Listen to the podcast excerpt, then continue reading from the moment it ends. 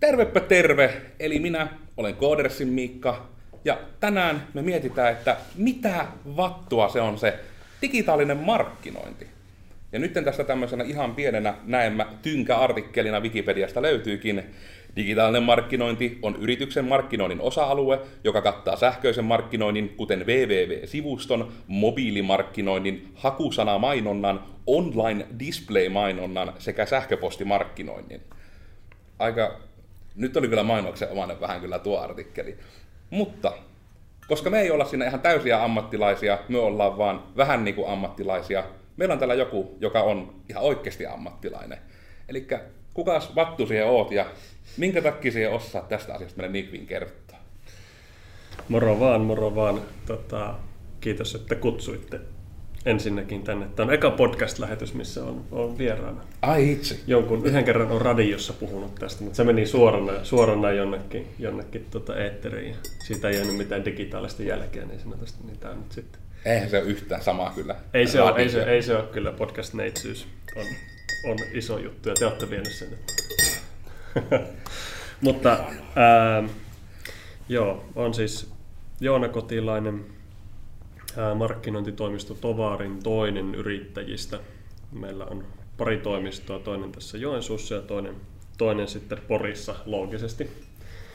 Ja 3,5 vuotta tulee nyt jouluna täyteen tätä digitaalisen markkinoinnin parissa työskentelyä minulla.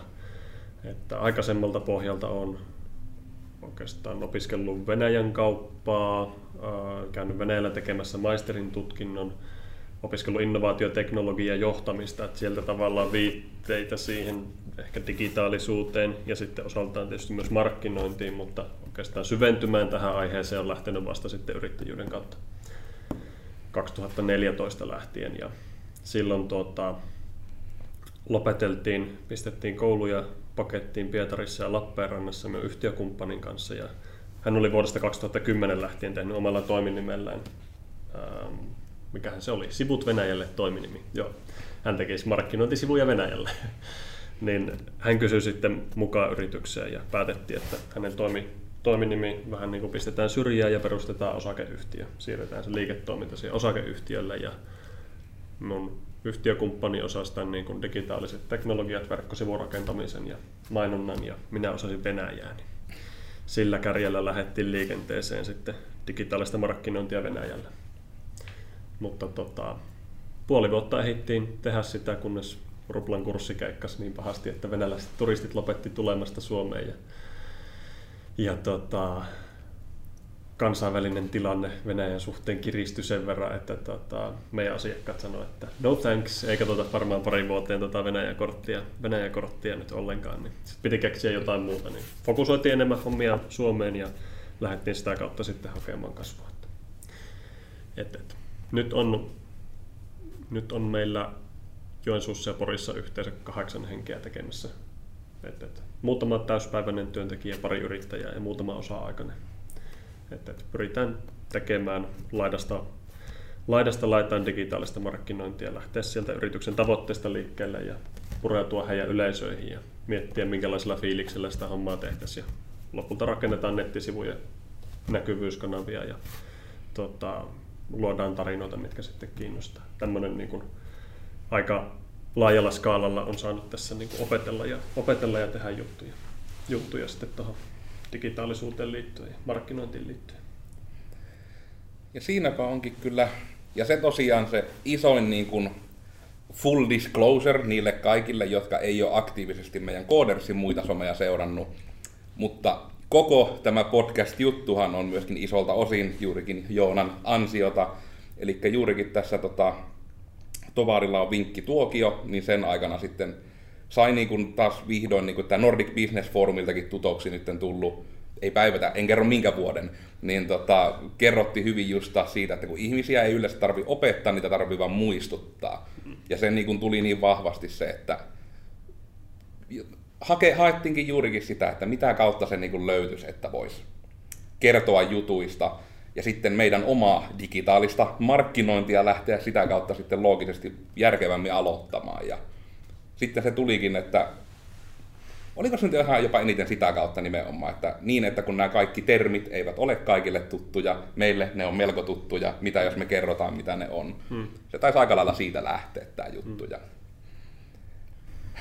Joo, siis kyllä meillä ainakin itsellä oli juurikin tämä, että aina kun tapas muita yrittäjiä ja ylipäätänsä ihmisiä, niin kyllä pahasti vaan silleen aina puhkeili kuplat, että niin, että eihän niin kuin tietenkään kukaan tiedä termistöstä yhtään mitään ja tämä digitalisaatio on tulossa. No, siis kyllä jotkut ihmiset tietää, mutta on paljon ihmisiä, jotka ei tiedä niin kuin paljon mitään. Ja kuitenkin digitalisaatio tulee vääjäämättä, se vaan niin kuin kasvaa ja vauhti kovenee, niin olisi ihan kiva, että ihmiset vähän tietäisi sitten, mistä muut ihmiset puhuu. Ja jopa pahimmillaan, mikä olikin itse asiassa ensimmäisessä Suurina sanat-jaksossa, että kun niitä nimenomaan heitellään pahimmillaan just tarjouksissa ja tällaisissa, ja sitten ei tiedä mitä ostetaan, niin onpa tosi kiva. Ja se helpottaa jopa meidänkin niinku prosessia sitten, jos meidän asiakkaat tietää. Me saadaan puhua termeillä. Niin, ja kaikki on tehokkaampaa. Et sä tiedä, mitä tarkoittaa konversio-optimointi. Sille, että kyllähän tämä pitäisi. Mutta että mennään nyt vielä, olevina nyt jonkunlainen rakenne tässä on, niin ekana tässä kierrosta vähän teidänkin suuntaan sitten, että ketäs vattuja työ nyt siis ootte, ja mitä tunteita, ajatuksia teille herättää digitaalinen markkinointi? Kai mä aloitan. No, digitaalinen markkinointi. Se jotenkin, ennen ei tästä ole varmaan montaakaan vuotta, jotenkin ei, markkinointia ei ollut joutunut tekemään eikä mitään, ei sitä ollut edes mitenkään ajatellut tai jakanut osiin, että silleen toikin on, itsellä on niinku kanssa taas kuuluisia kuplia puhjennut sille, että sitä voi oikeasti fokusoida, ehkä nykyään sitä kannattaakin fokusoida digitaaliseen puoleen, koska no siellä ne ihmiset on, sieltä ne etsii niitä tarinoita, niin mulle tulee oikein lämmin fiilis siitä. Joo, eli on Oona. Ja itsellä kanssa vähän samanlaisia fiiliksiä kuin Joonaksella, eli aikaisemmin ei ole oikeastaan ollut minkään näköistä mielikuvaa tai ajatusta niin kuin digitaalisesta markkinoista tai markkinoista ylipäätään ennen kuin tänne tuli. Ja nyt kun tuota sivussa on seurannut, kun Miikka laittelee vaikka Facebookiin mainoksia, että mitä kaikkea siinä on, niin kyllä se on sellainen, että just esimerkiksi, että miten tarkasti niitä mainoksia voi kohdentaa. Jos sinulla on 1-2-vuotiaita lapsia kotona, niin saatat olla jonkun kohdeyleisössä sen pohjalta. Suorastaan juurikin se, että se on jopa vähän pelottavaa, niin kuin se, että miten hyvin sillä pystyy sitä kohdentamaan. Ja kyllä itsellä on niinku kiristynyt niin pahasti vaan foliohattu entisestään, kun silleen Facebook ja Google vähän niinku omistaa sen kaiken datan, minkä pohjalta vähän sitä oikeastaan tehdään ja kohdennetaan. Että se on, taas päästään aina näihin folioiluihin. Mutta siitä varten sen takia sinä olet täällä. Semmoisessa elämässä me eletään, ei sille mitään voi. Semmoisessa maailmassa. Mutta hyvissä podcasteissahan on aina tietyt roolit ja sitten ne odottaa sitä, joku saattaa odottaa sitä Joonaksen foliohattukorttia. Meidän pitää tehdä päästiin 2 minuuttia eteenpäin, jos se nousi sieltä. Meidän pitää itse asiassa tehdä sellainen niin foliohattu, mikä aina tipahtaa sieltä tähän mun päähän. Et sulla on aina se otti, jos sä aloitat puhumaan siltä kantilta, niin sulla olisi se jälkieditoinnissa voi tehdä. Joo, no katsotaan miten hieno digitaalinen foliohattu me saadaan nyt kerta MS Paintti saa jäädä, niin nyt voidaan tehdä hienoilla työkaluilla. Mutta oikeastaan mua ehkä tää kiinnostaa nytten, koska Joona niin paljon on temmeltänyt ihan työmaalla nimenomaan, kun meillä se on vähän niin kuin digitaalinen markkinointi on enemmän ollut niin kuin siinä ja sivussa. Me yleensä tehdään se juttu, jota sitten markkinoidaan, ja se yleensä vähän niin kuin on sitten pyydetty myöskin muualta, koska me ei nyt mitenkään aktiivisesti sanota, että hei me sitä tiedetään, koska se ei ole nyt se suoranainen, me ollaan koodareita ennen kaikkea. Niin mitä on semmosia niin kun, mitenkä tämän muotoille kysymyksissä? No me en edes yritä, se on kaikista helpointa niin. Et onko mitään semmosia tilanteita, etenkin asiakkaiden kanssa, mikä toistuu tavallaan, että joku asia tai juttu, mikä tässä koko digitaalisen markkinoinnin konseptissa vaatii eniten ikään kuin perustelua, että niin kun sitä ei esimerkiksi voi kunnolla sisäistää, että miksi joku asia kannattaa tehdä tai muuta. Vähän tämmönen. En tiedä, onko tämä nyt selkeä kysymyksenäkään taas, mutta aika jonkun näköinen alustus ainakin. siis toistuvia asioita, mitä pitäisi selittää auki tai mitä pitäisi perustella auki. Niin, että, niin eli juurikin, että kun itselle tulee niin paljon mieleen just käyttöliittymä suunnittelussa vaikka, että hei, tähän kannattaa tehdä näin, ja sitten tulee, että ei kyllä minun mielestä pitää olla näin, ja sitten tulee, että niin. Tämän takia, että se on täällä sen takia, että minä olen se ammattilainen. Niin. Ja sitten niin pahimmassa tapauksessa niin tehdään se niin kuin on haluttu, ja sitten tulee myöhemmin, että me joudutaan nyt aina klikkaan se tuolta hirveän kaukaa. Ei, told you so. Kyllä. Tietysti no just tuollaisia best practices-tyyppisiä juttuja, mitä itse opiskelee paljon vaikka ihan verkkosivusuunnittelusta tai näistä niin kuin otsikkovalinnoista tai kanavavalinnoista tai tällaisista, niin aina löytyy jonkunnäköistä dataa, mitä on aggregoitu, että jos sivulla on call to action, niin kun jokaisella sivulta löytyy se call to action, niin konversiot paranee keskimäärin, kun katsotaan 20 000 verkkosivua, niin konversiot on parantunut jotain 8-9%. Tällaisia juttuja, mistä voi sitten ottaa viitteitä ja niitä yleensä sitten koittaa käyttää asiakkaidenkin asioissa. Joskus sitä pitää perustella sitten tällaisia valintoja, että ei kai sitä nyt joka sivulla tarvitse. No, kyllä se nyt olisi hyvä olla joka sivulla, koska Googlekin toimii niin, että hän te päätä millekä sivulle hän teidän sivustolla läntää tai tulee edes. Tiedän, niin kun se voi hakea mitä tahansa teihin liittyvää.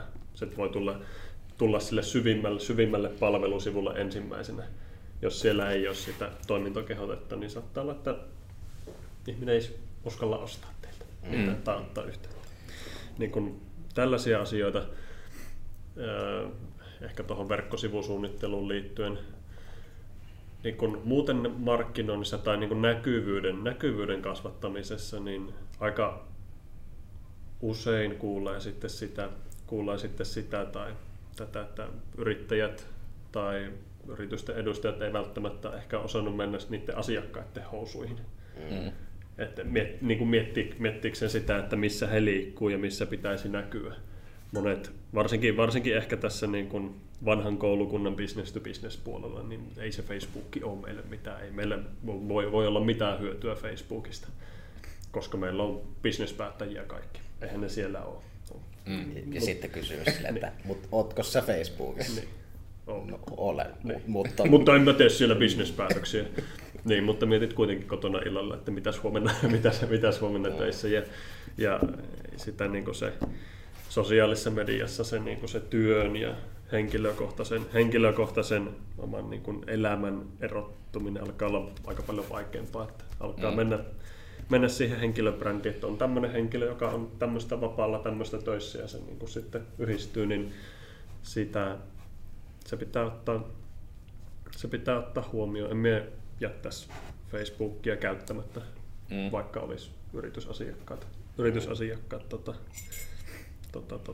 pääasiallisena kohdeyleisönä, koska ihmisethän ne päätöksetkin siellä tekee, eikä mikään aivoton tai tekoälyllinen robotti, joka hankkisi, vaan ihmisiin siellä vaikutetaan business to business puolellakin.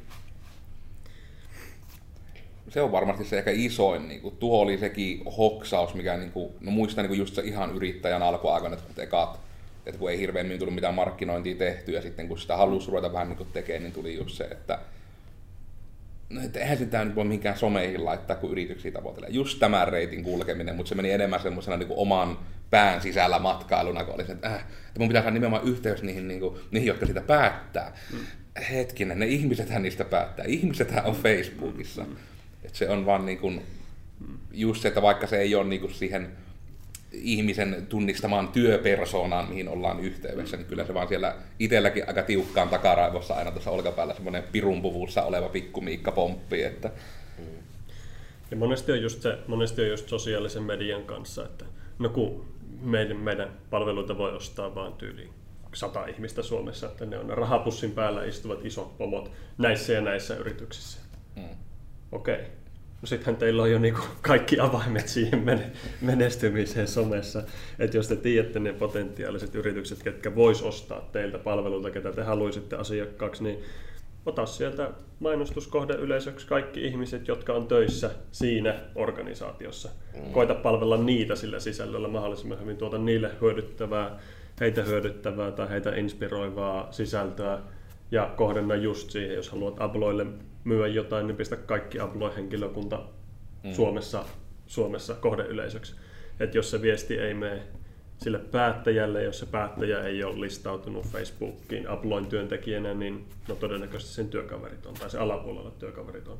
Paukuta sitä viestiä vuosi, 2 vuotta koko ajan samalle, niin kyllä ne oppii tuntemaan, niin kun ja siellä löydät sieltä sitten niitä toimivia juttuja, mitkä toimii siinä markkinointisisällössä.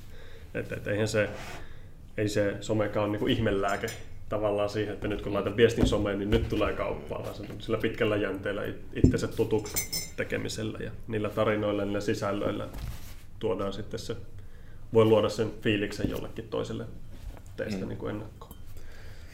Ja tuokin on varmasti yksi semmoinen, mikä tietysti tässäkin taas nimenomaan, että jos menee siihen termin avaamiseen, niin kuitenkin se, että periaatteessa nimenomaan, että jos puhutaan kuitenkin just digitaalista markkinoinnista, eikä suoranaisesti digitaalisesta mainostamisesta, missä on pieni sävyero, niin tulee ehkä se, että kun digitaalinen markkinointi, niin markkinointi itsessään menee ainakin omassa päässä vähän samaan kategoriaan kuin brändääminenkin on.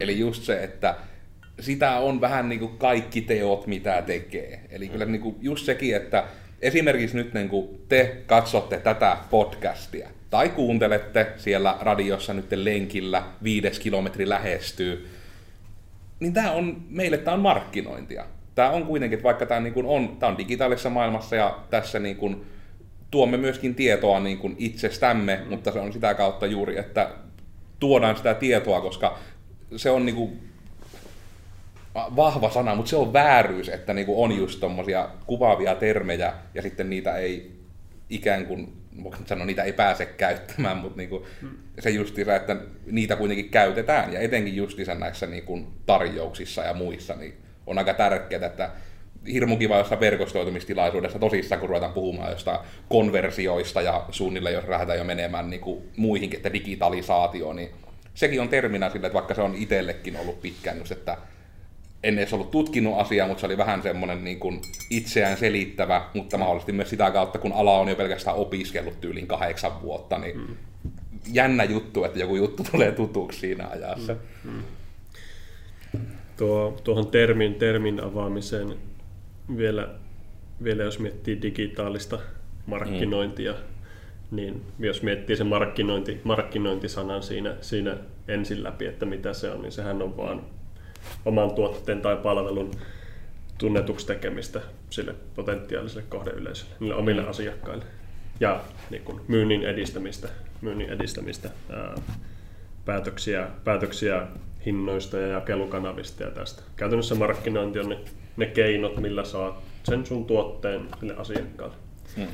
No nyt esimerkiksi teidän tapauksessa, kun te teette hyvinkin digitaalisia asioita, te voisitte istua vaikka Kanadassa tai Alaskassa tai Thaimaassa tai jossain teette sitä digitaalisessa ympäristössä, voitte sen toimittaa niin kuin miten vaan, en tarvitse miettiä logistiikkaketjuja juuri ollenkaan, että ehkä ihmisten tapaamisissa tai näissä, niin aika usein tällaisilla digitaalisilla aloilla niin markkinointi tapahtuu just sillä tunnetuksi tekemisessä. Miten saan oman nimeni, niiden potentiaalisen asiakkaiden tietoa ja miten saan niiden ihmisten ajatukset niin linkittymään siihen, että tämä nimi, tämä yritys voisi ratkaista sen mun ongelman. Niin siitähän siinä on kun pohjimmillaan kyse. Ja mitä sitten se digitaalinen markkinointi on, niin ehkä se digitaalinen osuus on sitten vain just niin kuin digitaalisissa kanavissa tehtävää asiaa. Et se harvemmin yksinään. Se on erittäin tärkeä osa, mutta se harvemmin yksinään kuitenkin niin kuin ei riitä sitten se pelkkä digitaalinen tekeminen, että usein siihen liittyy vahva fyysinen elementti, niin kuin just nämä verkostoitumistilaisuudet, missä sitten mitkä parhaimmillaan toimii siinä triggerinä tai siinä niin kuin sen digitaalisen läsnäolon kapitalisoinnissa. Että jos vaikka menet täällä Joensuussa johonkin verkostoitumistilaisuuteen ja se kohdentanut yrittäjille näitä podcasteja tai näitä teidän blogeja ja muuten, niin saattaa olla sitten, että me on Miikka Koodersilta, niin sitä, että hei, niin me on nähnyt niitä teidän juttuja, siinä tulee se tavallaan se triggeri, se tietyn tyyppinen call to action, kun tapaa sut liveen, että se on ihan mukava tyyppi, ja sä oot puhunut netissä jo niin kuin fiksusti näistä asioista, että ehkä meillä voisikin olla jotain, että saa tehtyä tietyllä profiililla itsensä tutuksi, jo ennen tapaamista, niin se on ehkä se juttu. Ja sehän periaatteessa tommonen niin kuin myös, että etenkin näissä digijutuissa, mitkä on just nettisivut tai mitkä tahansa, kun ne on siellä verkossa, niin blogisisällöt kaikki, niin ne toimii sitten myös sama toiseen suuntaan. Et sitten tarvittaisiin vaikka keskustelussa nousee, että voi vitsi, kyllä se on se digitalisaation semmoinen sanamörkö, niin sitten hei, meillä on tämmöinen, mitä vattua podcastissa selitimme tämän asian, että niin kuin toimii myös niin kuin toiseen suuntaan. Periaatteessa sitten se ei ole enää digitaalista markkinointia, vaan se on digitaalisen markkinoinnin markkinointia. Niin. Mutta ehkä se ei ole niin termitarkkaa. Se on vaan se, että kannattaa hyödyntää digikanavia. Kyllä. Ja kyllä itse ainakin tykkään vähän tuosta suunnasta, mihin niin markkinointi on silleen menossa, varsinkin asiakkaan kannalta. Että kaikki on pakko luoda semmoista niin arvokasta sisältöä, että siellä on niin kuideja ja tietoa pitää jakaa, niin edelleen todennetaan sitä omaa ammattitaitoa.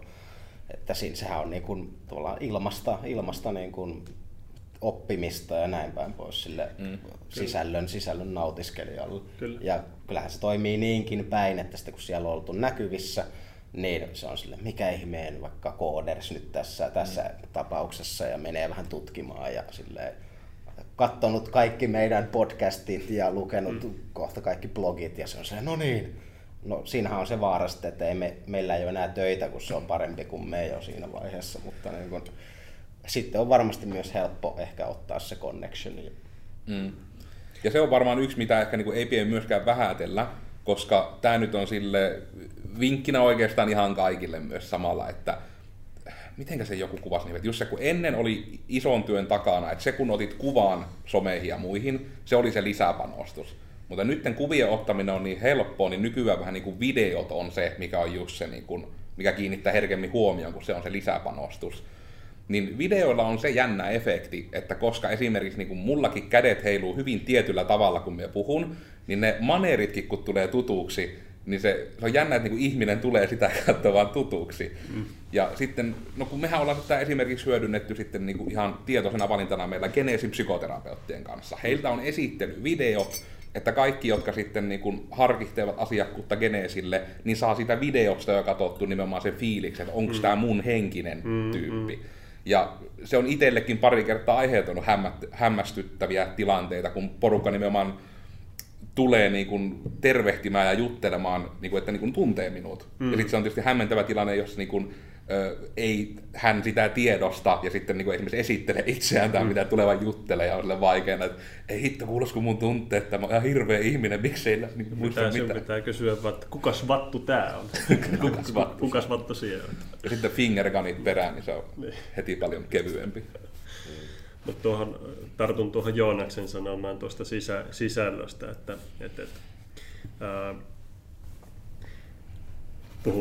puhuit tuossa alkuun, että digitaalinen markkinointi, niin se ei ole mainostamista tavallaan. Niin kun, mainostaminen on yksi osa sitä. Se mainospaikan ostaminen bannereina tai hakusanojen osalta sitten hakukoneesta tai Facebookista sitten sen palstatilan ostaminen itselleen, mutta sitten just se, että mille sisällölle se mainos ostetaan, niin sillä on mielestäni iso merkitys siihen, että jos koitetaan tehdä tuotepuskua, että mulla on nyt tämä tuote ja meidän räätälöintipalvelut -10% helmikuussa tilaan nyt. Ja sellaiset hintamanipuloinnit, niin ei ne rakenna luottamusta tai ei ne toimi pitkällä jänteellä. Pahimmassa tapauksessa jotkut verkkokaupat tai tämmöiset bisnekset saattaa ajaa itse siihen rakoon, että ihmiset ei enää osta ilman sitä alennusta, kun on tottunut, että täällä on aina alennus päällä, niin kun se pitää niin kun ostaa silloin, kun siellä on se ale. Jos sillä tulee koko ajan sitä alekirjettä, niin sitten se muuttuu siihen standardiksi. Siellä on aina ale ja sieltä saa ne tavaruksen alella, jolloin se ale ei enää ole edes todellinen. Niin sisältömarkkinointi kääntää se just päälaelleen, että ei tuoteta niitä tarjouskirjeitä tai tämmöisiä niin kuin alennusprosentteja, vaan koitetaan jokaisessa hetkessä hyödyttää sitä omaa kohdeyleisöä mahdollisimman hyvin. Ja mainostetaan sitten sitä niin kuin hyötyä, saadaan se oma hyödyllinen artikkeli tai hyödyllinen sisältö sen potentiaalisen kohdeyleisön eteen. Et jos pystytään ratkaisemaan asiakkaan ongelmia jo ennen, kun hän on ottanut yhteyttä, niin sen näkisin, että se on se niin kuin digitaalisen markkinoinnin tai sisältömarkkinoinnin ydin. Mm-hmm. Ja tuo alennusjuttu on semmoinen, mitä ihan ehdottomasti komppaan, koska se ei edes tapahtunut hirmu tiedotonta kautta. Mä en muista, oliko se nyt... joku juttu oli, missä oltiin tuolla Etelänmaalla. Ei se ollut Junktionireissukaan, mutta kuitenkin oli niinku just nämä Black Friday-alennukset alkamassa, kun nyt ne päätti, oliko se viime vai toissa vuonna, että hei, Suomeenkin tarvitaan Black Friday. Niin eipä tule hirveästi enää itse isoja tekkiostoksia tehty sen ulkopuolella, kun tietää, että siellä niinku pamahtaa joku -70% tyyliin parhaillaan tuotteisiin. Ja no sitten etenkin, kun on siinä tilanteessa, että no tietysti eri ihmisillä eri tilanteet, mutta itselläkin kun on se, että no, minä olen yrittäjä, minä olen lähinnä vaan töissä, ei mun tarvii liikaa enää nykyään hankkia juttuja, kun minä en kerkiin niitä kuitenkaan käyttää. Mutta sitten sama homma myös, että tietysti digitoimijana, niin toimistollekin tulee sitten sellaiset isommat hankinnat tehty melkein siinä raossa. Ja no ei nyt tietenkään sille, että ei, nytten et kuule, et saa uutta nimilätkää, odotellaan Black Friday, niin säästetään. Mutta just sillä niin nimenomaan isoissa. Parasta johtamista. Odotetaan alennuksia. Kannattaisi keksiä joku semmoinen niin kuin tekosyy siihen, että siinä on joku. Että ei itse asiassa, meillä on aina nuo kimppatilaukset tehdään vaan tai jotain, eikä silleen, että ei kun ne alennukset pitää saada. Mutta just sitä kautta, että noitahan on niin kuin justiinsa. Mutta sitten taas se on jännä, että tuossakin on se joku hiuksen hieno raja, mä en tiedä onko se sävyero vai mikä, mutta esimerkiksi niin kun joku Vistaprinttihan harrastaa sitä oikein urakalla, että ne tunkee nimenomaan, joka maanantai tulee uutiskirja, missä aina, että hei nyt osta tätä -50% yli vähintään. Ja sekin oikeastaan niin kun tietää, että kun niitä on, onkaan tyyli, että jokaiselle asialle sielläkin on aina voimassa oleva -50% koodi. Se on taas, taas sitä, että ei sieltä niin kuin kukaan osta mitään täyteen hintaan, mutta oletettavasti ikään kuin varmaan, että se -50% vasta on edes se oikea täysi hinta. Niin, kyllä. Mutta sitten se silti näkisin, niin, koska siellä on kaikki niin kuin ostoprosessissa ja kaikissa paukutetaan sitä, että olet säästänyt jo näin monta euroa ja kyllä, otat tuo, niin säästät vielä enemmän. Että säästänyt siihen, vaan kulutit niin tämän verran enemmän, ei se mene niin päin. Mutta no on kyllä aika jänniä, että menee ehkä vähän pois kans just aiheesta, kun ruvetaan puhumaan niin noista alennuksista. Mutta niin markkinointia. Steam-kauppa, mikä on siis niin digitaalinen kauppapaikka PC-peleillä, niin siellähän nyt on tapahtu se, että no tästä voisi varmaan niin puhua niin pitkään kuin mahdollista, mutta siellä on, oliko se nyt aina joulualet ja kesäalet taisi olla. Ja siellä kävi se, että ei ne ihan niin kuin uusimmat juuri julkaistut pelit, niitä ei oikeastaan alenneta pahemmin, mutta sitten just, jos on vaikka vuodenkin vanha juttu, niin siellä on sitä niin kuin -50%–75% on ne alet. Ja se vähän siirsi sitten sitä, että no okei, kyllä nyt ihmiset varmasti sitten ostaa ihan sikana, mutta jotenkin käy myös kaikilla se, että ne odottaa ehkä mieluummin aina vaan ne alet, ja jos joku tuote tulee, niin miksen toisaalta odottaisi vaikka jotain puolta vuotta tai jotain, että saan sen niin kuin 15% siitä alkuperäisestä hinnasta. Ja tuon etenkin, niin kuin, ei nyt voi sanoa meidän alalla, mutta niin kuin tuolla peliä näillä puolilla pyörineenä, tuo on aika se yleinen, että kun näkee, että minun ei tarvitse tuota saada heti, odotan kesäaleet. Ja sitten jos ei ole siinä, niin sitten ei ehkä. Että tuo on ehkä, no ehkä sen ajatus, perustellaan tangentti sillä, että se vaan on, että se alennus ei ole ehkä se paras tapa, se ohjaa siihen, että kaikki sitten vaan odottaa sitä alennusta. Ja kyllä se on tosiaan niin kuin johtavasta niin kuin marketplaceista PC-peleissä, digitaalisissa PC-peleissä, että siellä myydään eniten pelejä. On se sen kauppiaan kannalta varmaan ihan ok, koska ne vaan saa ilmaiseksi 30% jokaisesta myydystä tuotteesta, mutta sitten niiden pelien tekijöiden kannalta se ehkä, totta kai se varmaan niin kuin myynti niin kuin myydään huomattavasti enemmän, mutta halvalla hinnalla olisi ihan mielenkiintoista kyllä saada jotain tarkempia numeroita, mitä se on vaikuttanut. Niin kuin. Ja mitä siitä jäi, niin kuin itsekin ostin joskus, olikohan se Witcher, maksuiko se €1.75. Se rupeaa kyllä semmoista niinku triple A-tasoista pelistä olemaan aika Tämä se eka ei kyllä tainnut olla. No kuitenkin, sen on. Elikkä lähtekö liikkaa aleet edellä. Olkoon se tämän tarinan opetus. Ja sitten riippuu tietysti se totta kai toimialasta ja sitä omasta tuotteesta tai palveluista, että joillakin aloilla se ale-kampanja, vaikka esimerkiksi verkkokauppa, mikä myy pelkästään sitä tuotetta, niin kun ainakin meidän asiakkailla niin Black Friday-tarjoukset on toiminut. Ja käytännössä niin on oltava tavallaan siinä mukana, että silloin tulee tosi paljon myyntiä, niin kunhan se on vain niin kannattavaa toimintaa, että ei, nyt, niin kun, ei missään vaiheessa katteen alle kannata myyä, ellei sitten ole just joku sisäänheittotuote. Tosi kurkkoja siihen saa paketoitua, sitten jotain lisää on niihinkin erilaisia strategioita, mutta eniten häiritsee itseäni ehkä se alennuksissa, että niinku räätälöintiä tekevät tai niinku mittatilausjuttuja tekevät yritykset lähtee sitä niinku alennuksen kautta hankkimaan asiakkuuksia, että nyt saat just sen -15% meiltä helmikuun aikana tilatuista järjestelmistä. Siis mittatilaustyöstä minusta, että niinku se tuntihintako sinne niinku leikataan ja sitten kun se on kuitenkin räätälöityä työtä, niin mien saa niinku päähäni tavallaan ajatusta, että miten se voisi pitkällä jänteellä olla millään tavalla kannattavaa.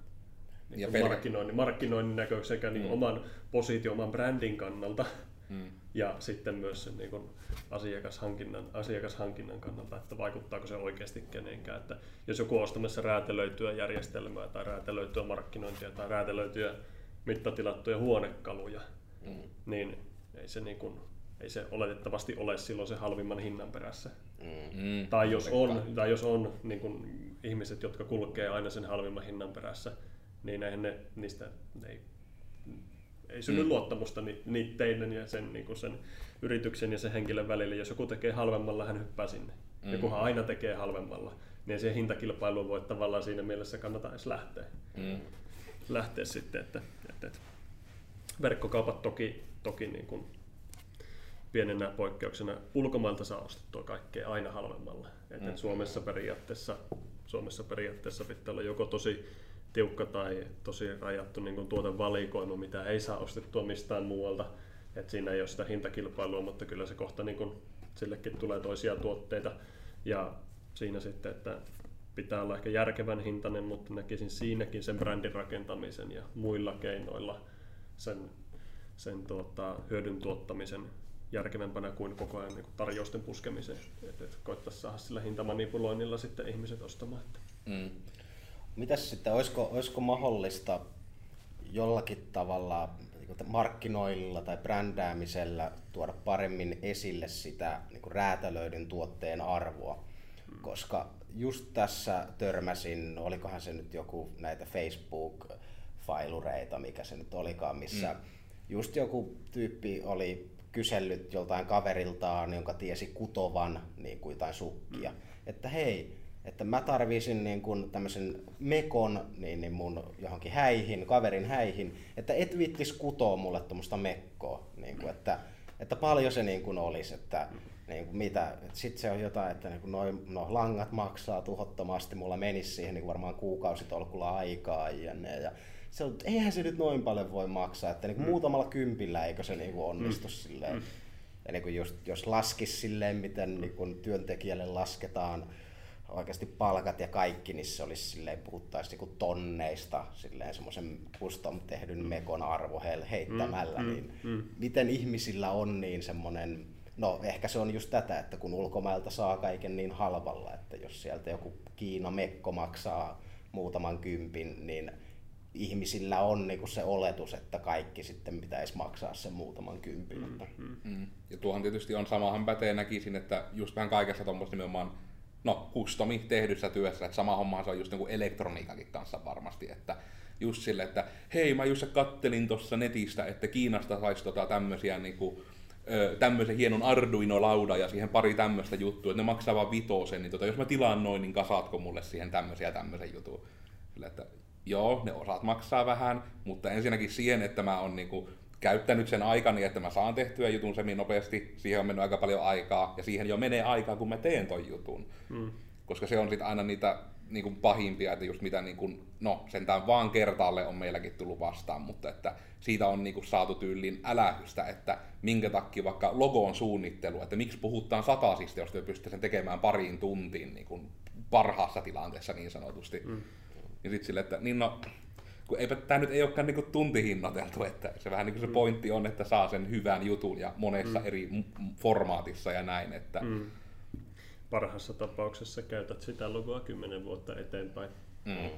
Ja niin kuin vaikka se olisi tehty 5 minuutissa, niin sun hyöty siitä on kuitenkin se 10 vuotta.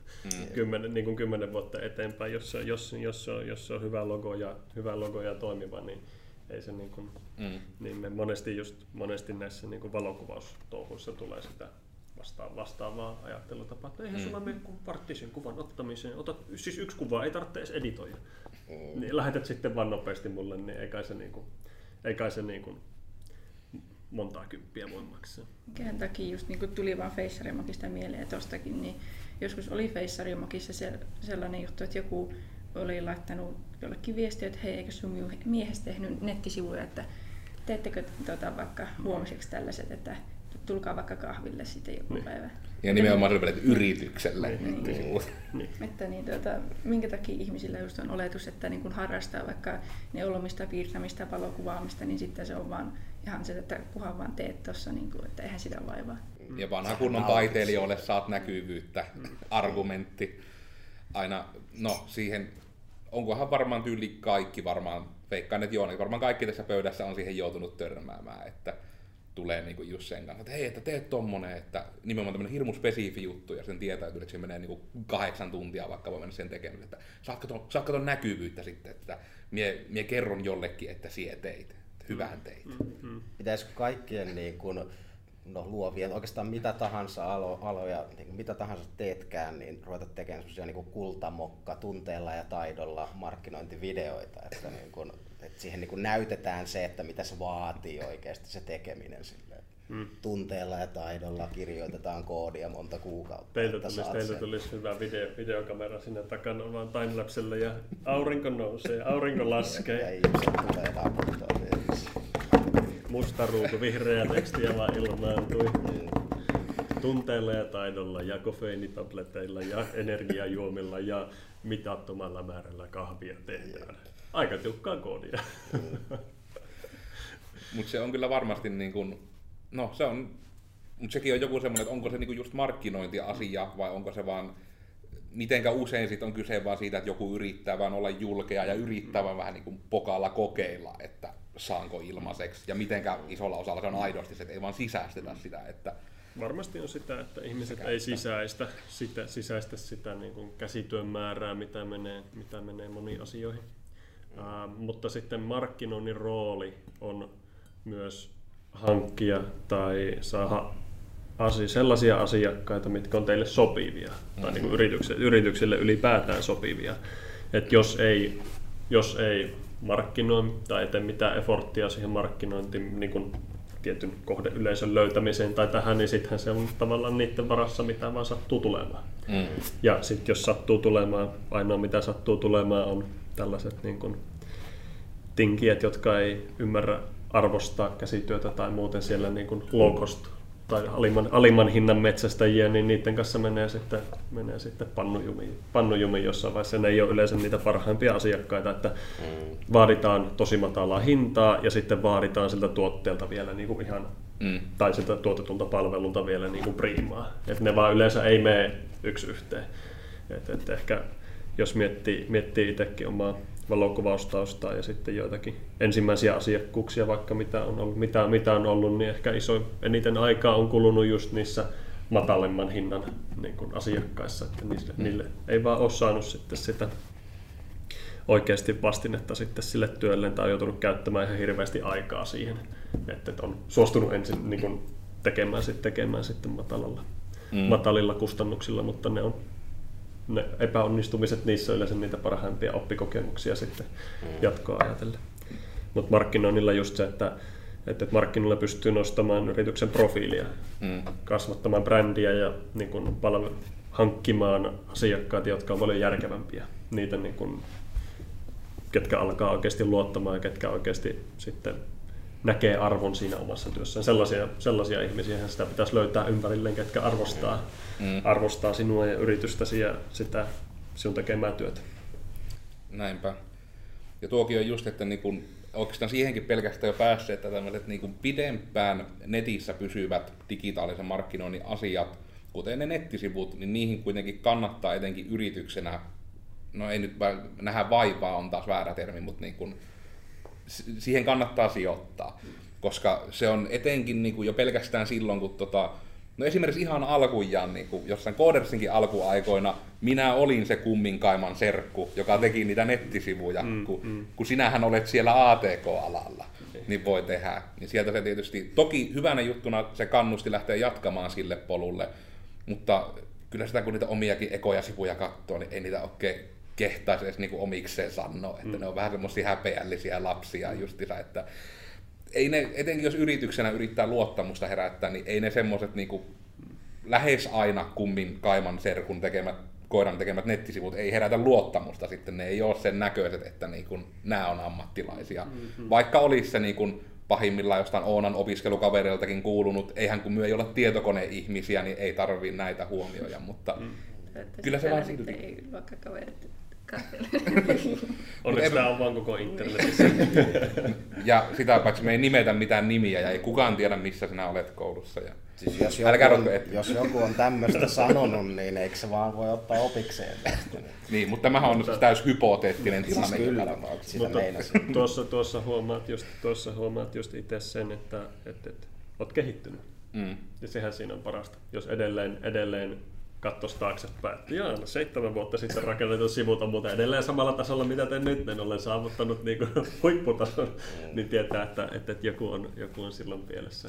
Ja se on kaikilla luovilla aloilla vielä niin. Pätee tuo. Että... Joo, kyllä. No siis ihan pätee se oikeastaan mitä tahansa tekee. No mitä tahansa tekee, vaikka, no tosi huono esimerkki, mutta vaikka tehdastyötäkin, että kun meet johonkin yhteisön sisälle ja lähdet toimimaan ja tekemään töitä, niin että se ymmärrä siitä, miten laitteet toimii tai miten mikään toimii siellä, miten sosiaaliset piirit siellä toimii ja mitä siellä pitää tehdä, niin työ tehostuu ja muotoutuu todennäköisesti paljon mukavammaksi siinä vaiheessa, kun alat sisäistämään, että mitä tässä oikeasti ollaan tekemässä. Mutta sama sitten ehkä luovalla alalla, missä sillä ulkonäöllä tai tällä niin kuin koodin tasolla tai yksinkertaisuudella tai sitten tällä niin kuin valokuvan niin kuin tarinan kertomiselementillä tai tällä alkaa olla sitten niin kuin merkitystä, niin ehkä siellä näkee sitä kehitystä sitten kaikista helpoiten ja kaikista parhaiten. Ja se on se yksi aika jännä efekti, että hyvä, se varmasti pätee vähän kaikessa muussa, mutta se on koodauksessakin huvittava, mitä, niin kuin, että mitä pitäisi osata jotenkin markkinoida, mutta sitä on vaikea markkinoida, koska se on niin spesifi juttu. Mutta esimerkiksi se, että saadaan tehtyä vaikka niin kuin tosi käyttäjän kannalta yksinkertainen käyttöliittymä. Niin se yleensä vaatii niin kuin nimenomaan ekstra työtä siihen konepelli alle, että se oikeasti on yksinkertainen, kun sen pitää, että se voi olla yksinkertainen, sen pitää yleensä tehdä asioita vähän käyttäjän puolesta, ja sen pitää osata päätellä asioita. Niin sitten aina jos tulee, että hei, nyt teet tämmöinen juttu, ja sen pitää olla semmoinen tosi niin kuin minimalistinen, niin sitten päästään siihen, että kun se ei vaikuta laskevasti siihen hintaan, se on niin kuin jopa sille, että se nostaa sitä työtä, kun sen pitää tehdä niin kuin, ja just noita, että, mutta niitäkin on monenlaisia niinku tommosia. Se on taas niinku ehkä osittain markkinoinnin rooli, mutta se on enemmän ehkä joku yleisen tieteen. Mietin, pitääkö tehdä joku oma mitä vattua on luovat alat juttu, että ottaa ihmisiä ränttäämään tänne niistä, jotka on saaneet just vaan näitä saat näkyvyyttä tarjouksia, etenkin alkuaikoina. Ei mun muuta hyvä idea. Siinä varmasti olisi semmoinen, että voit moneltakin eri alan ihmisiä, että saisi niitä nimenomaan, minkälaisia on tullut, koska no tässäkin varmasti, kun on jo semmoista porukkaa, kun on varmasti niin kuin on, valokuvaus on kanssa yksi semmoinen, mistä varmasti, niin kuin, hei siihen räpsit kuvia, tuu kuvaamaan meidän häät, saat syödä siellä. Ja sitten se on vähän, että ei se pidemmällä tähtäimellä enää ole hirmuvörttiä. Mutta noista ehkä, en tiedä, mä mietin, että pitääkö tässä yrittää miettiä nyt jotain vinkkejäkin ehkä antaa sinne digitaaliselle puolelle, koska mä huomaan, että mä rupean vaan nyt pääsemään näihin vanhoihin tunteisiin meneviin muistoihin. Ja mulla on paljon kofeiiniakin nyt kehossa vielä, niin tärinät alkaa. Mä ehkä lähtisin tuossa vielä siihen, niin kun, jos alleviivattaisiin sitä markkinoinnin ei-digitaalista osuutta, tavallaan mistä markkinointiin lähdetään, niin ne on usein hyvin ei-digitaalisia asioita. Tai täysin ei-digitaalisia asioita käytännössä. Digitaalisuus on ehkä niin kuin se kanava periaatteessa. Se on se, digitaaliset keinot on se viestin skaalaaminen, jos miettii massoille viestiminen, se oma asian viestiminen niin kuin isommalle joukolle ja vielä niin kuin isommalle joukolle tai sitten niin kuin paremmin kohdistetulle joukolle. Mutta se just, että mitä se viesti pitää sisällään, no se pitää sisällään sisältöä tai tarinoita.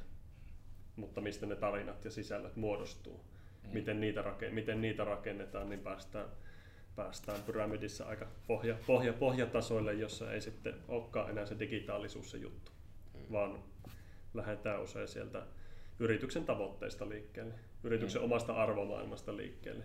Ja niiden tarinoiden tai sisältöjen tarkoitushan on viestiä siellä näkyvyyskanavassa nimenomaan niitä asioita, että mihinkä tämä yritys on menossa, millä tavalla tämä yritys toimii, minkälaisella niin kuin arvopohjalla ollaan liikenteessä. Niin ihan ykkösteppi markkinoinnin suunnittelussa, ja mitä me kysytään aina meidän asiakkailta, että miksi teillä on yritys ylipäätään, mitä te oikeasti haluatte saada aikaan, miten te toimitte verrattuna kaikkiin muihin tekijöihin, mitkä on teidän arvot, ja sitten myös, että mitkä on teidän tavoitteet, että jos pyrkii laajentumaan Kuopion markkinoille niin markkinoinnin toimenpiteet on pikkasen erilaiset kuin jos vertaa, että pyrkii laajentumaan Ruotsin markkinoille tai kansainvälisille markkinoille. Niin sehän vaikuttaa, ne tavoitteet vaikuttaa kaikkeen markkinoinnin tekemiseen siellä pohjalla. Et se on niinku se lähtökohta, mistä lähdetään liikkeelle.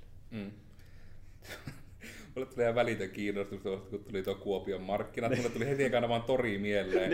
Ja mua rupesi välittömästi kiinnostaa, että olisiko hyvä temppaus, että lähettään, niin pistetään semmoinen Koodersin niin standi sinne, että hei, että käy juttele konsultointia ja saat kalakukon mukaan. Että niin ihan oikeasti niin semmoiselle niin sanamarkkinoille mennä sinne ihan marjamyyjiä ja muiden sekkaan sille, että kooditalo on siellä, että moro. Olisi ainakin erilainen. Sillä saattaisi Savon Sanomiin jutuunkin, mutta tuo on hyvä tuo kalakukko, koska tiedä kohdeyleisösi, että jaa kalakukkoa sille. Joo, mä sain jo sanomista just kun tuolla Joensuun torin suunnittelupajassa oltiin ja käytiin vaan koko ajan, tuli takaraivossa kalakukko esimerkki ja katsottiin pahasti, että Karjalan piirakoista pitäisi täällä puhua, että älä nyt kehtaa. Anteeksi, se vaan tuli niin selkärangasta, että aina torilla on kalakukko. Mutta itselle tuosta niin tarinallistamisesta ja siitä markkinoinnin, että kuka tahansa voi tehdä sitä ja näin päin pois, niin just toi, että se on niin kuin, ihan mikä tahansa firma, mitä ikinä tahansa teetkään. Tuossa just taannoin yhdessä iltamassa kuulin siitä, että joku oli ihan vaan niin kuin soran myyntifirma ja just se, että niin kuin ei aika kauan oli saanut suostuteltua, että esimerkiksi verkkokaupan niin kuin pisti pystyyn ja rupesi siellä myymään soraa sillä ylipäätänsä digitalisaation tuomisesta liiketoimintaan. Mutta myös se, että ehkä mitä enemmän joku kuvittelee, että tekee semmoista hommaa, mitä niin kuin ei tarvitsisi markkinoida tai tällä tavalla, niin sitä ehkä enemmän sun kannattaisi ruveta tekemään sitä, koska silloin sä varsinkin erottuisit sitten niistä muista ja vielä aika helposti luultavasti. Kyllä. Että just tuette joku niin kuin soran verkkokauppa, koska jos mulla ikinä elämässäni tulisi soralle tarvetta, niin varmasti sen verkkokaupasta mieluummin tilaisin, kun lähtisin mihinkään. Soittelemaan pajoja läpi. Jempiä silleen, ajeleen sinne itselleen ja vuokrata jotain rekkaa ja niin kuin näin päin pois. Ja se, että mitä helpommin se löytyy, se mukava joku verkkokauppa, vaikka se olisi soraa, niin sitä parempi juuri. Ja siellä niin kuin varmasti on helposti kerrottavia tarinoita. Niin kyllä. Mutta tuo just se ehkä tuossakin soratapauksessa se yrittäjä välttämättä on pystynyt näkemään sitä muutosta sitten kohdeyleisössä. Tai tässä. Voisin kuvitella, että soraa pitäisi ajaa uusille omakotitaloille, omakotitaloalueille, että pitää niin kuin pihatie tehdä tai niin kuin joku parkkipaikka tehdä tai tämmöinen, niin minkä ikäiset ihmiset tällä hetkellä rakentaa omakotitaloja. niin kuin tässä alkaa olla varmaan mulla lähellä se vaimoja ja lapsia ja rivari käy pieneksi, niin varmaan sitten joku omakotitalo kohta, jossa pitää tehdä taas sitten pihaa ja muuta. Niin pitää ostaa multaa ja jotain muuta soraa, ja sitten kun on aina ollut teknisissä asioissa peukalo käskellä kämmentä, niin kuin käsillä tekemisessä, niin kuin netistähän sen todennäköisesti ensimmäisenä etsisi se, kuka pystyy sen sanomaan suoraan sen hinnan niin kuin jollain laskurilla. Ja vielä vaikka se, ei vaikka se tilausnappikin siinä, että hei, tilaa tästä, osoite ja toimitusaika, niin tulee pihaan, niin. Silleen sehän se toimii. Niin. Mutta se, että ehkä hän on ollut niin sisällä siinä markkinassa, niin sisällä hänen kaikki kaverit on soraa-ajajia ja todennäköisesti just niitä, että niin kun osaa hallita kuorma-autoa, pystyy itse tyyliin kauhakuorma-ajalla vetämään sen soraa siihen ja ajamaan itse, niin eihän näitä nyt kukaan netistä osta. Kuka nyt ei osaisi vähän soraa? Niin, no kyllä, ihmisiä on paljon, jotka ei tunne itseänsä niin kuin comfort zoneilla siinä soran ajossa. Niin, mutta se voi olla mitä tahansa. Niin kyllä. No se oli just ihan huvittavaa niin kuin taas meilläkin tämän muuan podcast-vieraan kanssa, joka tulette näkemään sen podcastin Cold Openissa, mutta just niin kuin se, että kun ruvettiin kaivamaan sitä määritelmää, että hei, miten tämä termi sanottaa, ja sitten tulee, että no tarvitsetko sitä oikeastaan avata, kun tämähän on kaikilla aika selkeä termi. Sille, että muistat sä, että missä sä oot tällä hetkellä vieraana, että pointti on avata sitä termiä. Että siitäpä vähän räsähtikin kyllä niin kuin nauruun, kun niin kuin tajus sen oman lauseensa heti perään sille, että niin. Mistä termistä oli kyse? Pelillistäminen. Joo. Niin oli just vähän se, että ei varmasti ole kyllä kaikille tuttu. Ja just silleen, että ei tietenkään siis niin, että se olisi ollut aidosti niin kuin se ajatus, se vaan huomasi, kun se tuli silleen, että joo, että eihän sitä nyt tarvitse, että kyllä tuo on aika semmoinen itsensä selittävä. Voi. Niin. Mistä sä luulit, että me nyt tässä ruvetaan sitten puhumaan? Niin. Mutta se on niin sitä kuplista. Se on hyvä esimerkki just niistä kuplista. Sama homma mikä meillä, sama homma mistä tämäkin juttu on lähtenyt, että kun ei ne ole kaikille itsestään selviä, niitä pitää avata. Ja just niitä, no just niinku ihan jo esimerkkeinä, jos niinku miettii vaikka se, että mitä monikaan ei ajattele, ja se on ollut aina hirmu yleinen esimerkki just tuommoisissa markkinointi-iltamissa ja muissa, että esimerkiksi tällä hetkellä varmaan niin kuin vielä se, mikä niin kuin digitaalisessa markkinoinnissa vielä niin kuin jopa trumppaa jossain määrin videonkin, on jos on semmoista juttu, mitä pystyy live-striimaamaan. Se on sitten, niin kuin, en tiedä sille, että onko se silleen tehokkaampaa, mutta se on vielä enemmän semmoinen novelty juttu. Ja näkisin niin just, että on aktiivisesti harmittanut, koska tässä uskallan sanoa se vanhan kunnon, no kun ei toimi meillä. Koska pelkästään se, että se mitä tehdään, ei pelkästään jo saa näyttää, ja se miten tehdään on aavistuksen semmoista, se ei ole niin jännittävää, mutta sitten jos joku vaikka niin todella tekisi vaatteita, tekee koruja jotain tämmöistä, niin se olisi aika semmoista niin suorastaan, voiko nyt sanoa, niin helppoa digitaalista markkinointiakin, koska parhaillaan sitten voi edistää ihan niin asiakastöitä samalla kuin markkinoi sillä tavalla. No mut hei. Juhannuksena näytettiin 24 tuntia Prisman kassaliveä ja se oli ihan mieletön hitti. Mitä helvettiä? Ei ole sitellekään tullut mieleen. Kyllä mä taisin jossain mielessä vilkasta. Joensuuhun tehtiin niitä tosi siistejä muraaleja nyt tänä kesänä tai syksyllä, niin se toisen muraalin maalausa oli. Aina kun sitä ekasta muraalista tuli kuvia, niin ne levisi ihan hullun lailla. Ja sitten se toinen muraali oli live-lähetyksenä koko ajan YouTubessa.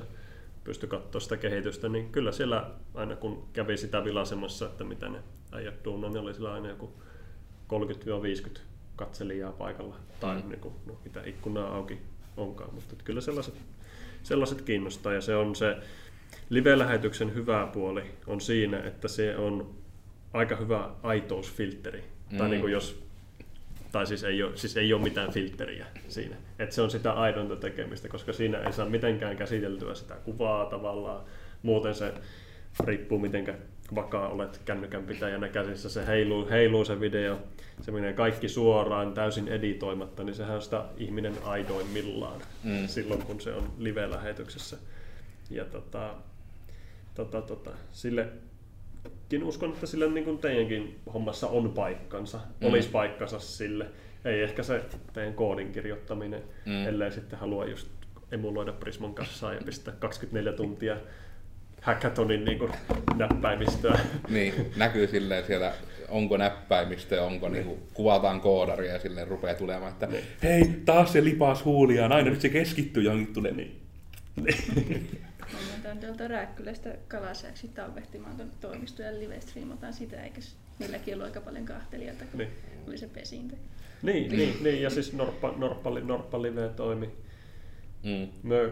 Me koitettiin tai live-striimattiin, meillä oli, ollaan autettu sellaista salibändyjoukkuetta, tyttösalibändiä pelaavaa FP-faktoria noissa netti- ja somejutuissa, niin ne haastoi meidän markkinointitoimiston säbäotteluun, niin striimattiin se sitten livenä Facebookissa. Taisi mennä kamera jossain vaiheessa pois päältä, kun en muistanut sitä autoa. Muistanut pistää sitä, disabloida sitä, pistää pois päältä sitä automaattista kameran kiinni menemistä, mutta näistä oppii aina. Mm. Ja nuo on just noita, että niin kun, ja se, no, tuo on ehkä se paras osuus, että niin se Prisman kassakin on hyvä esimerkki siitä, että kun se joskus voi tulla niin yllättävimmistä paikoista, niin se näkyvyysjuttukin. Mulla oli ehkä joku, mulla on semmoinen deja vu, että mulla oli joku hyvä esimerkki mielessä, mutta se hävisi multa ihan täysin. Mutta olkoon sitten vaikka se Prisman kassa nyt ainakin semmoinen yksi niin hyvä esimerkki, että se joskus tulee niin kuin mitä ihmeellisimmistä paikoista. Että pelkästään jo niin kuin sekin oli semmoinen, niin kuin, itse asiassa se oli joku, taas kerran joku digi-iltama, missä oltiin Joonaksen kanssa käymässä. Ja sitten siellä niin kuin heitettiin yhtäkkiä niin kuin meille palloa, vaikka oltiin niin kuin osallistujia, että hei, digitaalisen markkinoinnin ajatuksia. Ja heitettiin sitten niin sekin, että no, meillä on esimerkiksi tämmöinen podcasti. Ja sitten niin kuin koko huoneelta tuli vaan niin yhteen ääneen oikeastaan se, että ai podcasti, ai se on yli 3 minuuttia, eihän sitä kukaan jaksa katsoa, että pitää olla lyhyempi. Ja sitten vähän oli silleen, että ei hitto, mutta tuo on oikeasti aika hyvä pointti, että hitsi. Sitten ruvettiin kokeilemaan sitä, että tehtiin semmoinen lyhempi versio, vähän niin kuin tämmöinen too long didn't read versio. Mm. Ja sitten ollaan silti nyt saatu huomata se, että porukka katsoo silti enemmän podcastia. Niin. Ja nyt ollaan taas siinä tilanteessa, että mahdollisesti kuitenkin ajettaanko jopa alas niin kuin se lyhyen version tekeminen, koska porukka kiinnostaa enemmän tämän. Mm.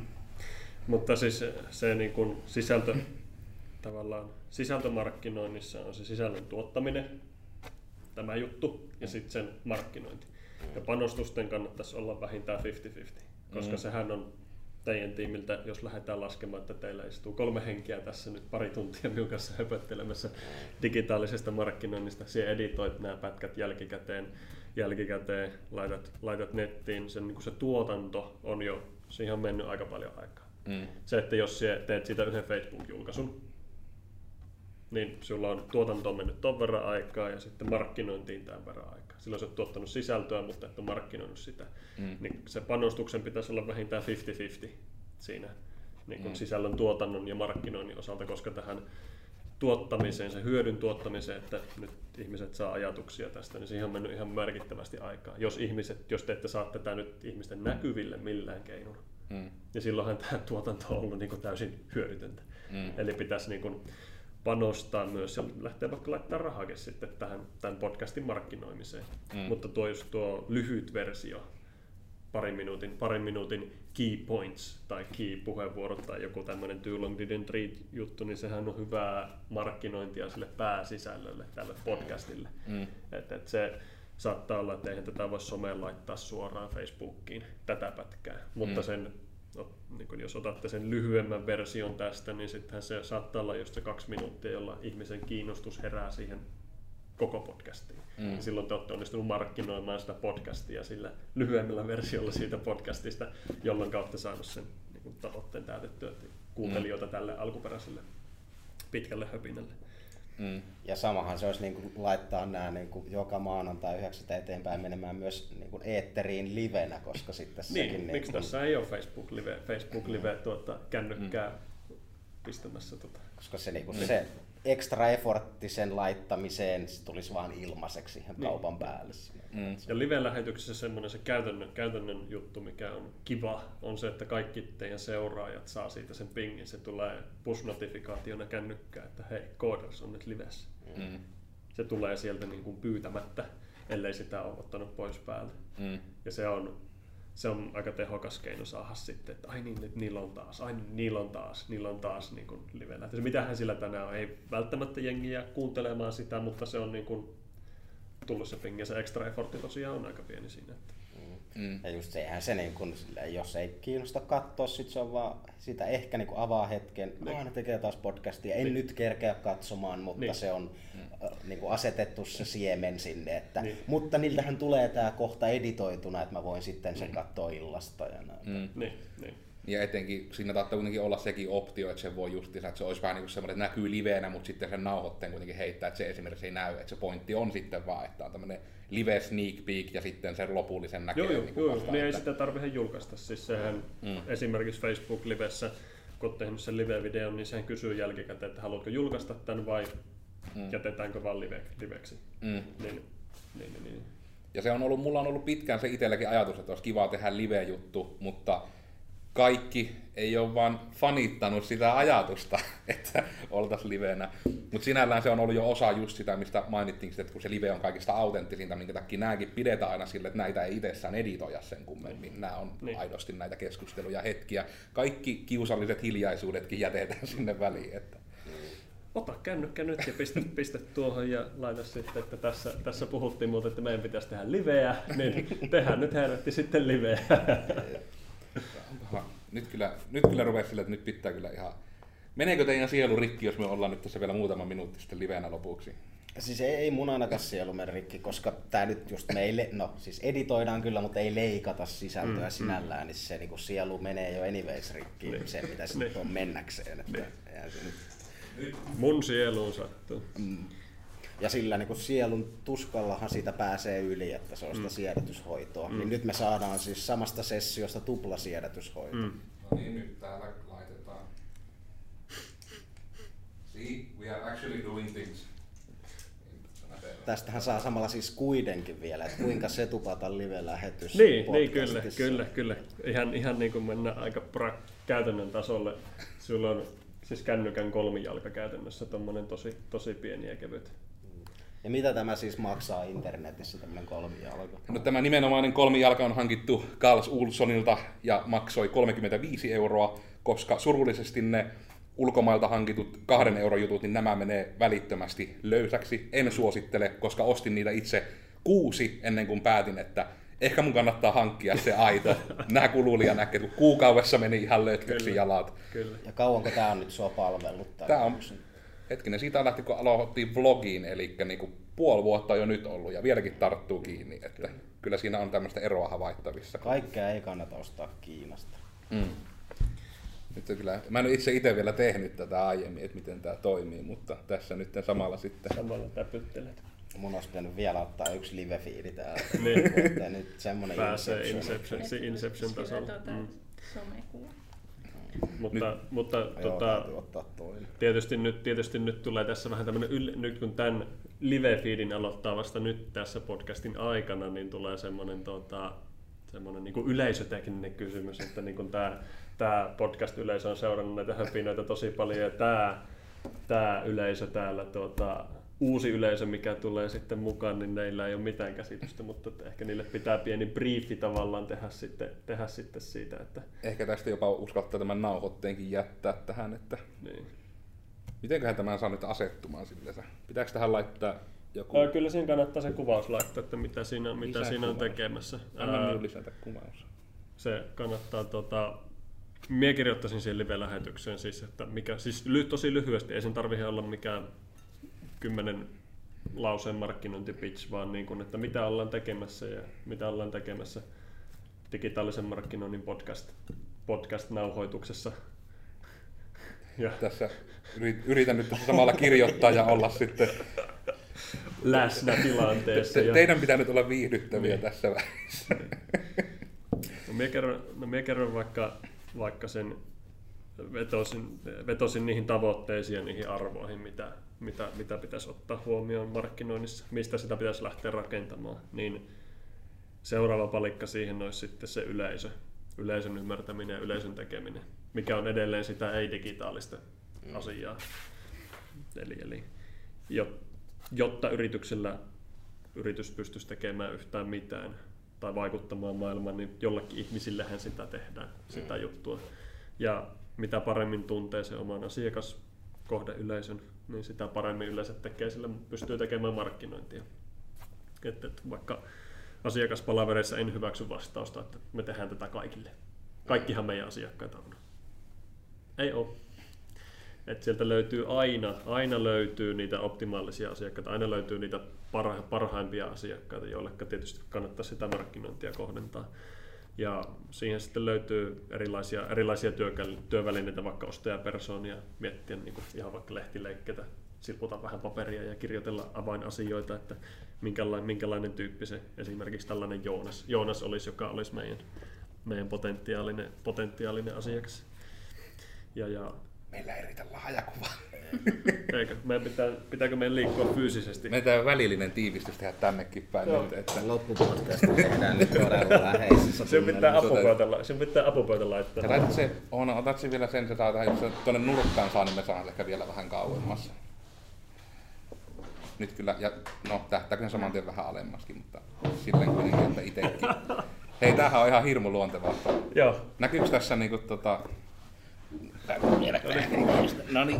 näinhän tämä on parempi formaatti, tehdään aina. Tämä on vähän niin kuin back to basics nyt, niin. Kun päästään tähän. Tämä vähän niin kuin pelaisi jotain vanhaa tietokonepeliä 4 samalla näppäimistöllä, yhdellä näppäimistöllä. Mutta pitäisikö niille kertoa, että mitä tässä tehdään? Hei, kerro sinä vieraana nyt ammattilaisena, mitä me oikein tehdään? Siis eikö me vaan aloiteta alusta nyt? Mitäs tässä on käyty kaikkea? Haastoin siis, ollaan tekemässä Koodersille podcastia digitaalista markkinoinnista ja jonkun aasinsillan kautta päästiin live-lähetyksiin ja niiden hyötyyn markkinoinnissa ja tämmöisessä erottautumistekijässä, niin haastoin, että tässä tuolla on toinen kamera, joka kuvaa tätä 2 tunnin lähetystä, vaan miten pitkään tässä nyt onkaan mennäkään, niin kuvaa videolla ja siitä tulee sitten podcasti, mutta ajateltiin, että otetaan nyt sitten, miksi näitä ei voisi tehdä live-lähetyksinä, niin otettiin nyt sitten lennosta älypuhelin tuohon ruutuun ja ruvettiin vetämään sitten samaa settiä liveksi. Ja tämä on varmasti nyt erityisesti teille, jotka tuben puolelta nauhalta katsotte, niin hyvin eksoottinen kokemus, mutta hei, tämä on nyt tiiviimpi paketti vaan. Tätä pitää vähän miettiä. Mutta haaste suoritettiin. Niin, mutta sitten jos joku katsoo nyt tuben puolelta sitä podcastia ja bongasit tämän pingin tuosta live-fiilistä, että tämmöinen jakso oli tulossa ja olet sen takia katsomassa, niin jätä kommentti tai joku vastaava, koska silloin ollaan siinä markkinoinnin ytimessä. Näytetään livenä sitä, mitä tehdään, jotta kiinnostus herää siihen niin kuin jälkituotteeseen. Mm. Tavallaan se ehkä luovalla alalla niin kuin korostuu tämä, että jos puuseppä laittaa vähän sirkkelöintiä. Mitä? Nyt meni yhteys. No, mutta siis jos puuseppä... Oonanko laita valmis? Jos puuseppä mobiilidataa yhteyteen on mennyt. No se käy oikein hyvin, jos se vaan. Live-video päättyy. Sehän meni hyvin. Sitten päästään siihen niinku... No, laita siihen... Mitä se oikein antaa? Se haluaa kysyä julkaistaanko. Eikö tää on nyt se se fiili? Sehän meni hyvin, päästään siihen esitysteknisen niin asiaan, että 80% ajasta tekniikka pettää. Ja sitten ensi kerralla me ollaan jo puolet ammattimaisempia. Joo, kyllä. Sitten seuraavalla kerralla loppuu akku tosta, niin sitten muistaa, pitää laittaa laturi siihen kiinni. Vedetään piuhat tuolta autosta tuosta ikkunan kautta. Mutta siis just se niin kuin luovien alojen markkinoinnissa se prosessihan on helvetin iso osa sitä mielenkiintoisuutta, että mitä tässä on tehty, että on päästy tähän lopputulokseen. Niin jos live-lähetyksillä tai tämmöisillä teaser-kuvilla pystyy rakentamaan sitä niin kuin herättämään mielenkiintoa sitä lopullista tuotetta kohtaan. Lopullista tuotetta kohtaan jo ennakkoon, niin silloinhan ihmiset pääsee mukaan siihen lopputuotteen tarinaan jo niin kuin puolesta välimatkaa. Että tulee vaikka minun veli on puuseppä, niin se laittelee Instagramiin aina kaikennäköisiä projektikuvia, erilaisia vaiheita ja teasereitä. Ja sitten se on mielenkiintoista, jos joku on aktiivinen seuraaja, hän on seurannut niitä vaiheita, päässään rakentamaan ja kuvaa siitä, minkälainen se lopputuote on, niin sitten siitä lopputuotteesta löytyy kuvat tai video. Ja se niin kun näkyy sitten. ehkä sitten just jossain koodauspuolella niin sen saisi rakennettua sille, että demottaa näitä, niin kuin, että tässä on tämä wireframe ja tässä on tämä niin kuin ykkös, konseptivaihe 1, 2, 3, niin edespäin. Tietysti, että minkälainen NDA teillä on, niin siitä riippuu sitten. Meidän kohdallahan se on varmasti se ongelma juuri. Ja vielä kun tehdään räätälöityjä juttuja, että ne on niinku spesifisesti jollekin asiakkaalle johonkin käyttöön, niin usein sitä ei voi niinku huudella maailmalle. Mutta se tulee omissa tuotteissa ehdottomasti, että niissä pitäisi ehkä muistaa tähän aktivoitua. Ja tietysti sitä kautta, että katsotaan, että nyt esimerkiksi täällä Facebookin puolella vaikeuttaa se tätä hienoa digitaalista markkinointia, että mun puhelin taitaa olla lahoamassa hyvin aktiivisesti. Mutta hei, niinhän se aina vaan välillä menee. Niin kuin tuossa pois linjoilta ollessa sanottiin, että aina yleensä, sillä hetkellä kun oltiin sanomassa, että yleensä aina tekniikka pettää, niin meitä läti netti. Koska minun puhelin ei voi hyvin, se on ottanut vahinkoa. Mutta itse taas komppaisin tuolla, mitä Joona tässä sanoi, että se on niin kuin kaikilla on niin tehokas se kupla, että se on niin rutiininomaista se tekeminen itselle, mutta se on aivan uskomaton se kiinnostuksen määrä, mitä semmoisilla ihmisillä on siihen, mitä sä teet, että sä et voi sitä itse tajutakaan, koska niillä ei mitään hajua, ne on vaan silleen siistiä, mitään toinen. Joku niin just jostain tuosta tuo puuseppä-touhu on hyvin lähellä omaa niin kuin näkemystä, että eihän tässä mitään, poltetaan vaan niin kuin, poltetaan toholla pöytiin pintasävyä. Siis poltatte pöytää, että saatte siihen tietyn sävyyn. Sehän on siisteintä ikinä, siis niin kuin se, että vedetään liekinheittimellä käytännössä puuta, jotta siihen tulee sävyä. Niin sekö ei ole mukaan siistiä. Ja sitten, että mehän tehdään joka päivä tätä. Niin. Mutta kun 99% ihmistä ei tee sitä joka päivä, niin se on silloin aika mielenkiintoista niille. Että just se oma niin kun näkemys, oma turtuminen siihen omaan juttuun, niin se siitä pitäisi koittaa päästä jollain tavalla irti, että jos dokumentoi sitä omaa arkea, mikä on just niin kun aika ehkä vähän tylsääkin itselle, niin jollekin toiselle se voi olla niin kun tosi mielenkiintoista. Ja sekin ehkä niin kuin tavallaan digitaalisen markkinointiin liittyen heitän senkin ajatuksen sekä nyt tietysti liveille, että niin monessa suunnassa nyt on yleisöä, mutta just siihen, että kun sitä harkittiin jossain välissä, että se ehkä millä liveä voisi tehdä, oli se, että jos me niinku pyydettäisiin vähän niinku somessa tai jossain, että antakaa ehdotus jostain niinku ongelmasta, mikä on niinku yksi sellainen hyvin spesifi pieni ongelma, mikä voitaisiin ratkaista jollain digijutulla. Ja sitten tyyli meillä tuli Steam tai tyyli yksi koodari tulisi tänne viikonloppuna sitten naputtelemaan, että tekisi sen ja live-striimaisi ja selittäisi vaihe vaiheelta mitä tekee. Ja sen ajatus olisi tyyliin se, että kannustaa ihmisiä vaikka lähteä koodaamaan, jos ne huomaa, että ne on siistiä. Tai sitten joillekin antaa vaan se näkymä, että mitä asioita koodatessa pitää ottaa huomioon tai muuta. Koska pelkästään tuossakin niin tohotusesimerkissä tuli just se, että sekin voi olla jo mielenkiintoista, jos siitä just kuvaisi sitä, että vaikka ensin, että nyt on tehty ulkoasu jollekin asialle ja sitten, että mitä siihen pitää tehdä, että se oikeasti toimii. Niin sitten niin niitä pelkästään, että niitä osaisi katsoa ihan eri tavalla. Koska niin kun, se on vähän samaa sarjaa taitaa olla, mitä on nettisivufirmoille tai koodarille, kun katsoo mitään nettisivuja tai joku mainoksia tekevä taho, kun näkee lehdessä mainoksia, niin ei osaa katsoa enää edes semmoisina, niin kun tältä se näyttää, vaan heti rupeaa miettimään, miten nämä on tehty. Ja, tässä sivuilla on näköjään ollut bootstrappi selvästi pohjalla ja millä julkaisujärjestelmällä tämä on tehty. Ja, että niitä sitten, tietysti monilla on sitä omalla alalla, mutta sitten voisi kannustaa semmoiseen myös muussa. Vaikka siitä nyt ei välttämättä mitään hyötyä ole, mutta se on vaan semmoista kivaa, harrastunutta nipistelyä. Tiedonjano ihmisessä on semmoinen, mitä pitäisi ruokkia. Kyllä. Ja sitten niin kuin noissa tavallaan behind the scenes materiaaleissa tai tuommoisissa luovan prosessin esittämisessä, niin siellä on kuitenkin useita eri kohdeyleisöjä. Tavallaan, että kaikkea ei välttämättä edes kannata tehdä sille niin kuin sitä loppuasiakasta niin kuin ajatellen. Se ei välttämättä ole se, niin kuin jokaisessa viestissä se kohdeyleisö, millekä sitä edes kannattaa tehdä, vaan siellähän on muitakin sidosryhmiä, mihinkä voi pyrkiä vaikuttamaan. Ja siellä on todennäköisesti myös, varsinkin luovalla puolella, niin sitten sellaisia ihmisiä, jotka seuraa jonkun henkilön tarinaa ja toimia niin kuin tavallaan hänen jalanjäljissään tai muuta.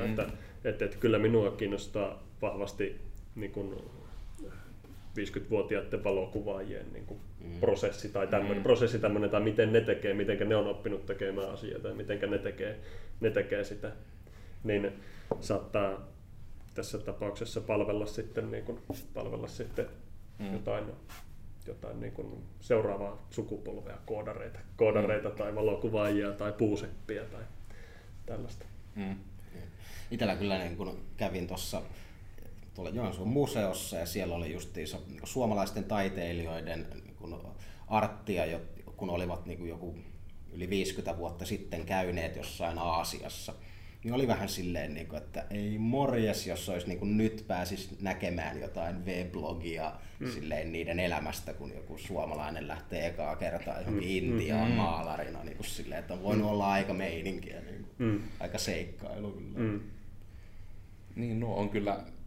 Itse en olisi miettinyt, että no oikeasti niin ne harvat, jotka niitä on tehnyt ton tapaisia, jos mennään tekemään jotain vähän tuommoista, no miten se nyt rajaa, jotain ei vaan niin semmoista, että menen tuonne ja olen siellä omissa oloissani, vaan nimenomaan vähän niin menee osaksi toista ympäristöä, jos nyt näin voi niin termittää, niin on ne niin todella mielenkiintoisia justiinsa. Kiinnostaisi tuommoinen nähdä itsekin. Mutta toki just usein sitten paras markkinointi ei tunnu markkinoinnilta. Että se on niin kuin jotain yleisön palvelemista tai vaan mielenkiintoisten juttujen kertomista siitä omasta arjesta. Minun yrittäjyys lähti itse asiassa liikkeelle just sillä tapaa, miten 2012 tällaisen 366-projektin. Se olisi ollut 365, vuodessa on 365 päivää, paitsi vuonna 2012 oli karkausvuosi, niin silloin yksi ylimääräinen. Niin haastoin itteni ottamaan joka päivä valokuvan, pistämään sen nettiin ja kertomaan jonkun lyhyen tarinan siitä. Niin tammikuun ensimmäisestä päivästä lähtien niin joulukuun viimeiseen päivään olin julkaissut 366 kuvaa. Niin siinä elokuun kohdilla, semmoinen 240 kuvaa myöhemmin, alkoi tulla Facebookissa vaan ihmisiltä viestiä, että hei, että teet aika hyvännäköisiä valokuvia, että tutko kuvaa meidän perhejuhliin tai tutko kuvaa meille tuotteita tai tutko kuvaa tätä, että me voidaan maksaa sulle. Tai joo, okei. Kyllähän se käy, mutta pitäisi varmaan joku niin kuin laskutushomma olla sitten. Niin perustin toiminimen sitten sitä varten, että sain laskutettua. Laskutinkohan ekana vuonna jonkun alle 1 000. Ei se ollut lähellekään 1 000. Joitakin satasia. Mutta kuitenkin opiskelin vielä samaan aikaan, mutta kuitenkin se oli niin kuin sitten sitä harjaantumista ja sai joitakin kuluja katettua siitä. Niin se vaan lähti omasta mielenkiinnosta, päivittäisestä tekemisestä ja niin kuin vaan tavallaan pyyteettömästä tarinankerronnasta ja siitä, että halusin kehittää itteeni, mutta se poikikin sitten niin kuin oikeata kauppaa, oikeita asiakkaita. Useinhan se loksahtaa vasta sitten, että jokuhan voisi maksaakin tästä. Niin, vaikka se ei ollut edes alkuperäinen tavoite, en tähdännyt siihen, että nyt perustan valokuvaamon tai valokuvausalayrityksen, mutta että se vaan sitten niin kuin luontaisesti johti siihen. Ja usein se oma ammattitaito aika niin kuin sniikistikin se vaan kehittyy, että sä et edes itse sitä tajua, sä oot niin lähellä sitä, että sä vaan jossain välissä oot niin hyvä, että joku oikeasti voisi maksaakin sulle siitä. Mutta sitten sen tajuaa, kun katsoo niitä 5 vuotta vanhoja kuvia ja katsoo, että ei hitto mitään paskaa. Voisi enää polttaa. Ja nuokin on noita huvittavia niin kuin vähän tuohon tavallaan ammattitaitoon liittyen, että se oli niin kuin huvittavaa niin kuin nyt, kun meitäkin esimerkiksi on ruvettu nyt pyytämään niin kuin puhumaan ja kouluttamaan juttuihin. Ja se on tullut sille niin kuin vähän huomaamatta, ja se oli huvittavin osuus oli huomata se niin kuin täällä ensimmäisessä jutussa, missä olin puhumassa, että aivan, ne puhujat ei yleensä saa itse päättää omaa esittelyään. Tuli silleen niin kuin vähän lisäpaineita, kun minustakin maalattiin niin kauniita kuvia siellä esittelyvuodessa, että ei hitto, minä olen vain koodari, miksi siellä tuolleensa niin kuin hypetä, ei saa. Mutta se toki meni sitten hyvin, mutta se vähän itselleen sai sitten aiheutettu siitä vielä lisää painetta taas, että ei itse, että siellä niin maalatetaan tämän puolen. Ja se oli jo pelkästään niin kuin ne otsikoinnit oli jo tyyliin niin kuin silleensä, että liian raflaavia niinkö? No just silleen, että no siis se esimerkki oli niin kuin pelkästään niin kuin just, että alustaa sitä perustelua, kun muilla oli aika lailla, että kertoo tästä asiasta tämä tyyppi, tästä firmasta. Ja niitä oli niin kuin kaikilla muilla näin, ja sitten mulla oli niin kuin semmoinen ihme kappale, niin kuin, että suurin asiantuntija ja auktoriteetti silleen suunnilleen niin kuin rununpärinä. No about niin kuin joo, niin oli vähän semmoinen, että miksi? Mutta sitten just se, että kaikki kääntyi hyvin, mutta sai vähän niin kuin itsellensä aiheutettua lisää jännitystä sillä tehokkaasti, että